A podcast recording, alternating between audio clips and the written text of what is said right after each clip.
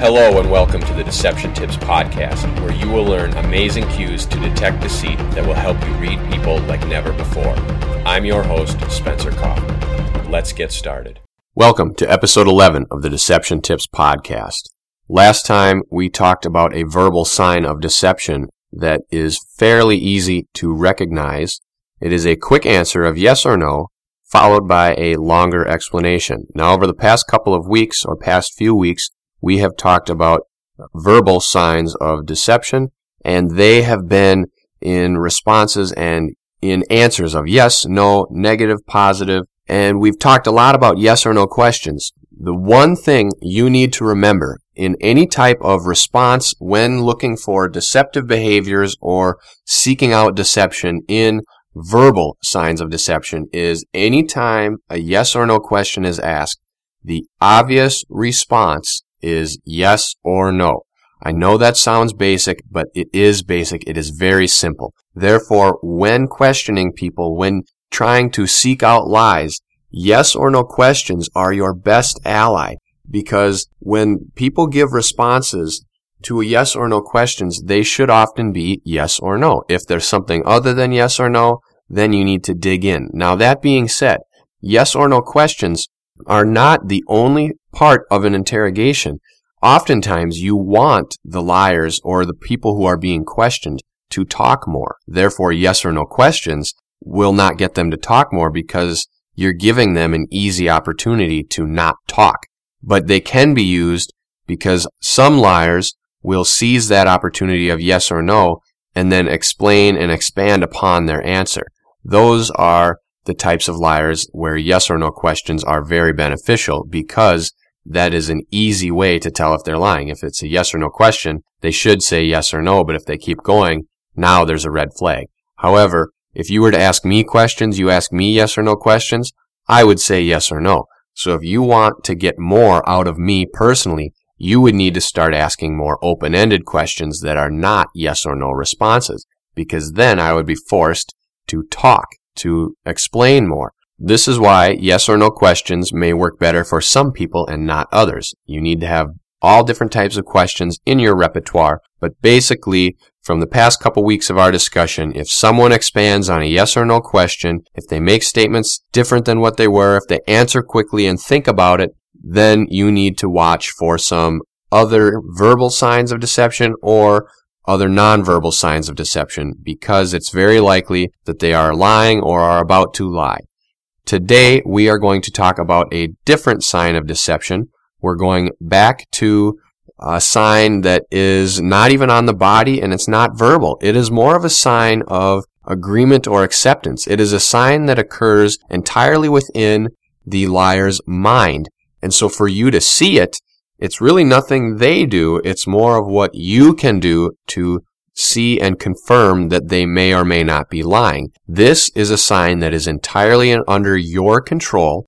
It is like your secret weapon that you can use to confirm or deny any suspicions you may have. If you think you saw some clusters or patterns of behavior, if you're wondering whether or not their immediate responses of yes or no or their delayed explanations or they're converting statements from positive to negative and negative to positives, if you're questioning whether they may be lies or not, you can pull this little secret weapon out and use it to determine whether or not they are lying or are telling the truth.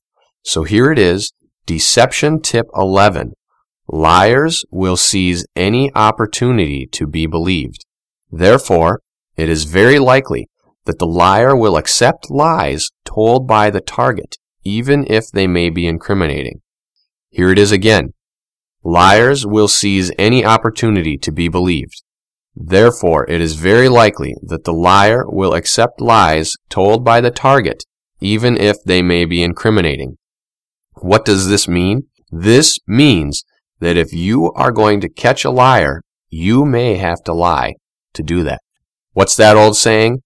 To catch a thief, you have to think like a thief, or send a thief to catch a thief, something like that. It takes a gypsy to catch a gypsy. It always takes one to know one. If you are going to catch a liar, you may have to put the tables back to them. the shoe on the other foot. Turn those tables around, give them a lie that you know is false, and see how they react to it. If they accept a lie, even if it's incriminating, they may do it because they want to be believed. So if they're telling you a lie and you start to take one portion of that story that you know is false because maybe you have some other evidence that you haven't presented to them yet, you can turn that and spin it into a lie of your own that gives them the confirmation that, wow, they're really believing me. You can suggest a story like, so when you say that this went like this, then this happened and this happened and then it was like this and you did this, and they'll be like, yeah, that's right, I, that's what I did, even though you know that was false. And even though they just admitted to doing something, they seize any opportunity to be believed. This is their conscious. Their conscious mind wants to get that lie out and wants to be believed, almost like it's working for the approval of the unconscious. When the unconscious and the conscious are fighting, there is a lot of tension. We've talked about this before. There's so much tension building up inside the liar's mind in their body. They're anxious. This is why it's sometimes very easy to see. They may be sweating. They may be fidgeting. They're doing all this stuff that they can to release this tension and this pressure within them. They're trying to tell the lie fast. They're trying to get it out. They are trying to get people to believe them.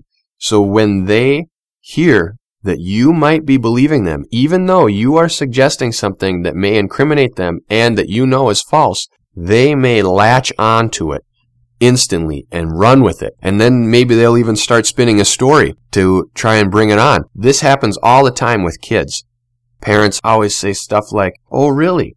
And then you must have done this, right? Yeah. And then this happened and this happened and then I did this. And the parents sitting there like, uh huh.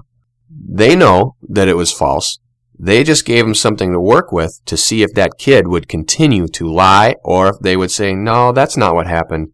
I did this. And then they tell the truth interrogators, parents, any targets, they can use these forms of lies. They use the material that the liar can give them, spin it back on them, and that is a very good way to tell whether or not they are lying. And we're going to talk even more about it coming up after this. It doesn't take long to read, and it's filled with tips on detecting deception. It's Spencer Kaufman's Deception Tips ebook and contains over 100 cues to detecting deception. Available on Spencer Kaufman's website or any major retailer. Liars love to be believed. That is their sole purpose in telling the lie. They want someone to believe that lie. Therefore, when you show signs that you are starting to believe their lie, that is going to give them an immense amount of relief and satisfaction. These are signs that we're going to talk about later on. This is another trick by interrogators that they can use. If they pretend to believe the liar and then watch for that liar to show signs of relief and satisfaction or overconfidence or signs of superiority, contempt, laughing almost, anything like that, they know then that that would be a lie because if I pretended to believe you and you all of a sudden got cocky, normally when I believe someone or when someone believes you, you don't become cocky. But if you think that you fooled them, now you may get a little bit more of an inflated head than normal. So that's another trick by interrogators that they can do that to see those different signs. And again, we'll talk about them in another episode. But the bottom line here is that liars want to be believed. They love to be believed. The tension within inside them is so much that when any signs of belief come about, the conscious takes a deep breath and the unconscious starts to kind of let its guard up because it doesn't really know what's happening. It says, wait a minute, I lost. I, uh, the lie was believed. I didn't leak enough signs of deception. So then they start to leak relief and joy and things like that to keep trying to get people to notice that the conscious is up to no good.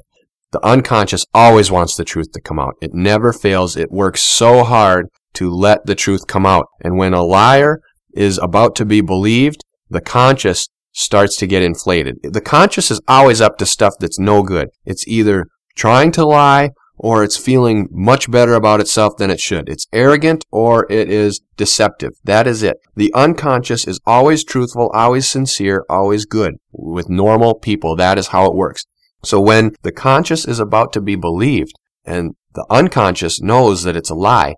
Now there's even more conflict. The conscious is happy, the unconscious is disappointed, and more behaviors will come out. So there are always signs of deception out there.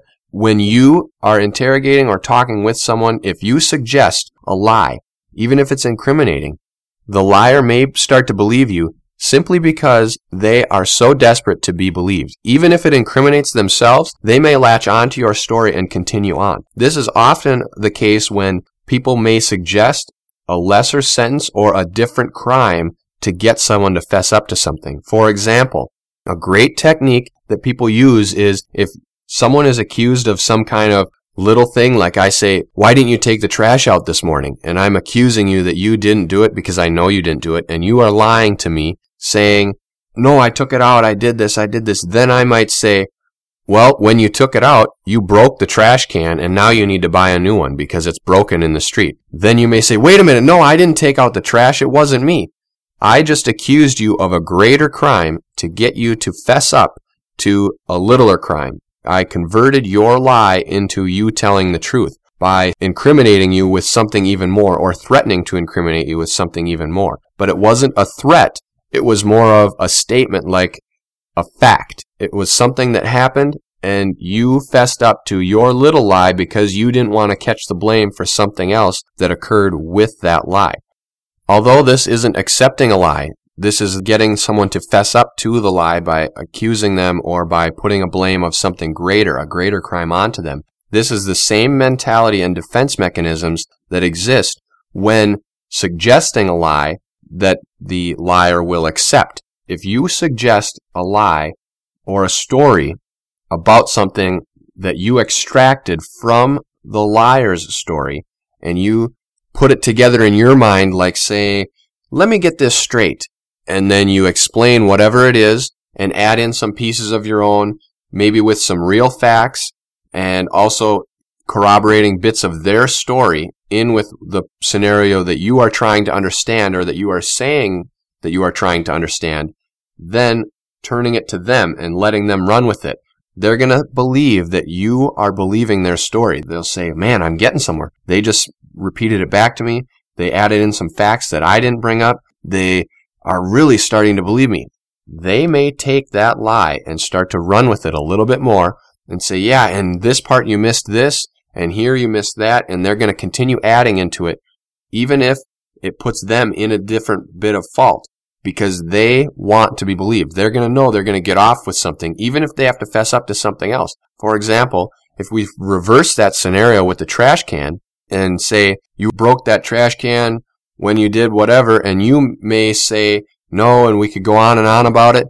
But then I could suggest something about you taking out the trash or you not taking out the trash, and you say, You're right, I didn't take out the trash. And I'll say, Aha, I knew you didn't take it out because we were talking about something else, and now you were incriminated for a lesser crime of actually not taking out the trash. The scenarios can always be reversed when talking to someone. You can use their tactics against them. It is like judo. If you use their momentum and their leverage against them, it often winds up to be an even bigger weapon because now they start to attack themselves. They'll trip over themselves. They will admit different things that they didn't admit before. They'll start to feel a little bit off with themselves because normally when someone lies, they expect not to be believed. Because like we talked about, they are working so hard to convince themselves of the lie that they do not realize that it's much easier to convince other people than themselves. They expect not to be believed. When they start to be believed, it is a feeling that they don't know what to do with. And this is why if you start to believe them, suggest a story, they will latch on to it and continue to run with it, oftentimes winding up incriminating themselves even more or making it readily apparent that they are lying. Even though this isn't a verbal sign of deception or a nonverbal sign of deception, it is a sign that you have complete control over and you can use at any time you need to determine whether or not someone is lying. I want to thank you for listening to today's episode of the Deception Tips podcast, and I encourage you to share it with your friends, subscribe to the feeds, take a look at the Deception Tips blog, check out my books, and tune in every week for a new deception tip.